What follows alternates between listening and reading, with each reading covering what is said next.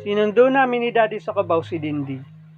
Alas 8 na ng gabi kaya nag-dinner na muna kami bago umuwi sa bahay. Si Daddy ang kumakausap sa kay Dindi.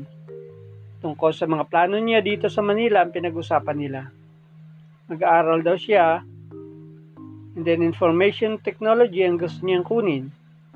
Pinangakuan naman siya ni Daddy na hanapan siya ng matitirhan malapit sa amin.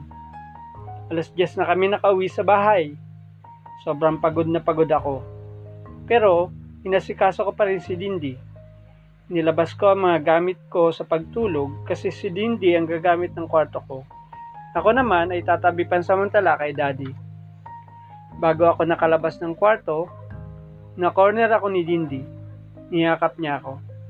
Salamat Red, salamat. Nasiwa ako kaya bumitiw agad ako. Ayaw kong isipin niya na sinasamantala ko ang pagkakataon. Natatakot ako sa Diyos. Welcome Dindi, good night. Bukas na lang tayo mag-usap. Tumalikod na ako. Good night Red. Narinig ko pang sabi niya.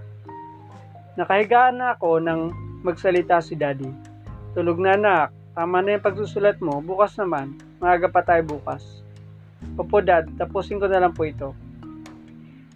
Minadali ko ng pagjo-journal. Alam kong napagod din si daddy.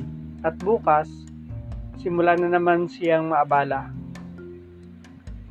Siya kasi ang sasama kay Dindi sa pagpapa-enroll.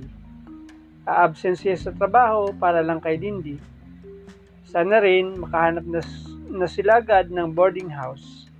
Tinext pa ako ni Dindi. Good night, Red. Salamat.